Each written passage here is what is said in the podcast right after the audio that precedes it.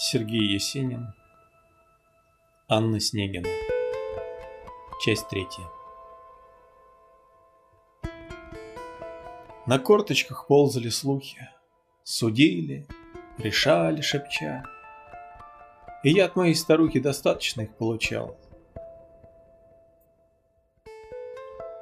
Однажды, вернувшись с тяги, я лег подремать на диван. Разносчик болотной влаги меня прознобил туман. Трясло меня, как в лихорадке, бросало то в холод, то в жар.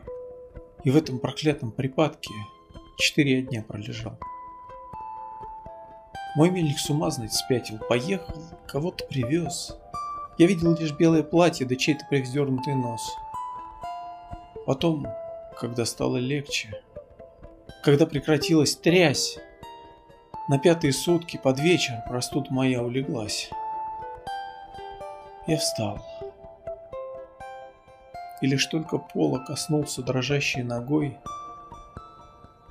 услышал я голос веселый. «А, здравствуйте, мой дорогой. Давненько я вас не видала. Теперь из ребяческих лет я важная дама стала, а вы знаменитый поэт. Ну, сядем.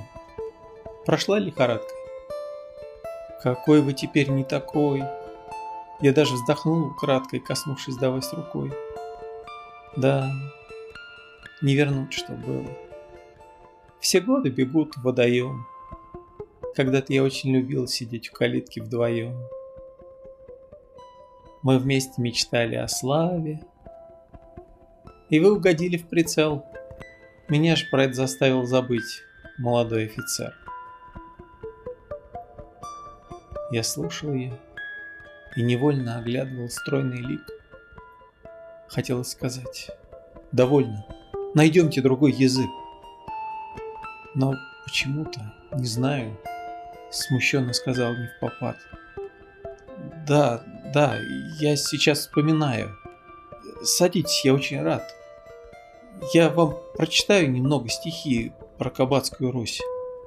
Отделано четко и строго, по чувству цыганской грусти. Сергей, вы такой нехороший. Мне жалко.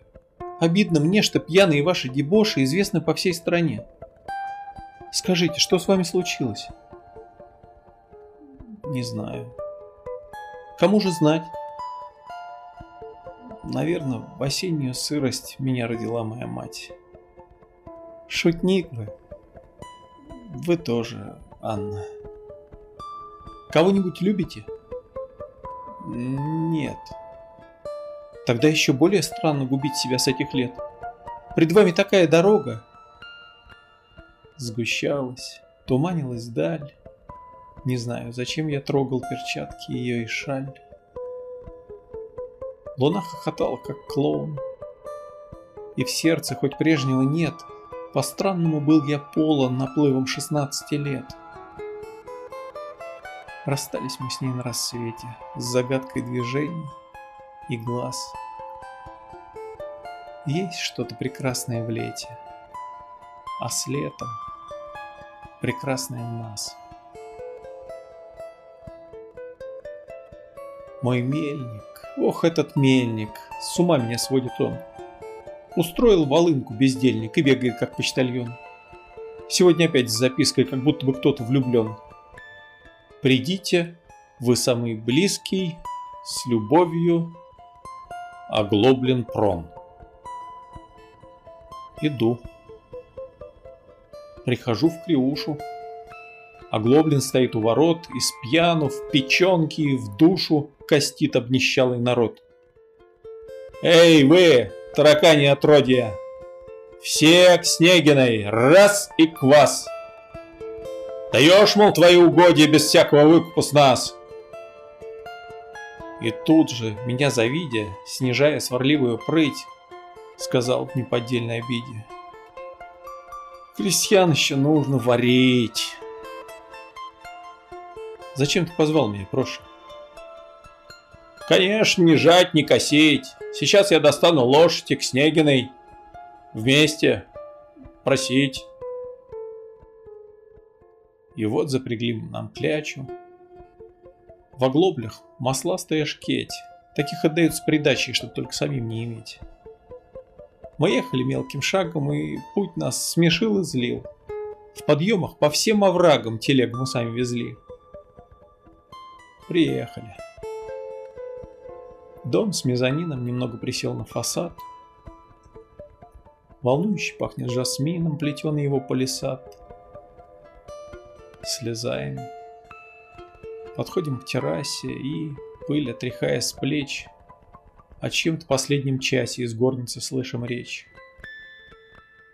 Рыдай, не рыдай, не помога, теперь он холодный труп. Там кто-то стучит у порога, припудрись, пойду отопру. Дебелая грустная дама откинула добрый засов, и прон мой ей брякнул прямо про землю, без всяких слов. «Отдай!» — повторял он глухо. «Не ноги ж тебе целовать!» Как будто без мысли и слуха она принимала слова.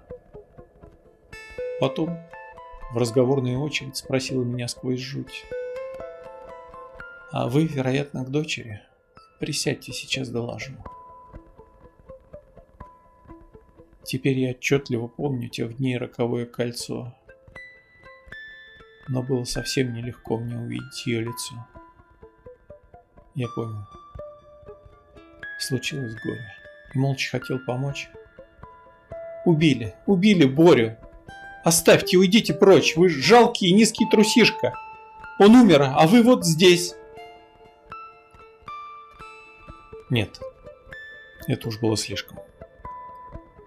Не всякий рожден перенести. Как язву, стыдясь плюхи, я прон ответил так. Сегодня они не в духе. Поедем, Капрон, в кабак.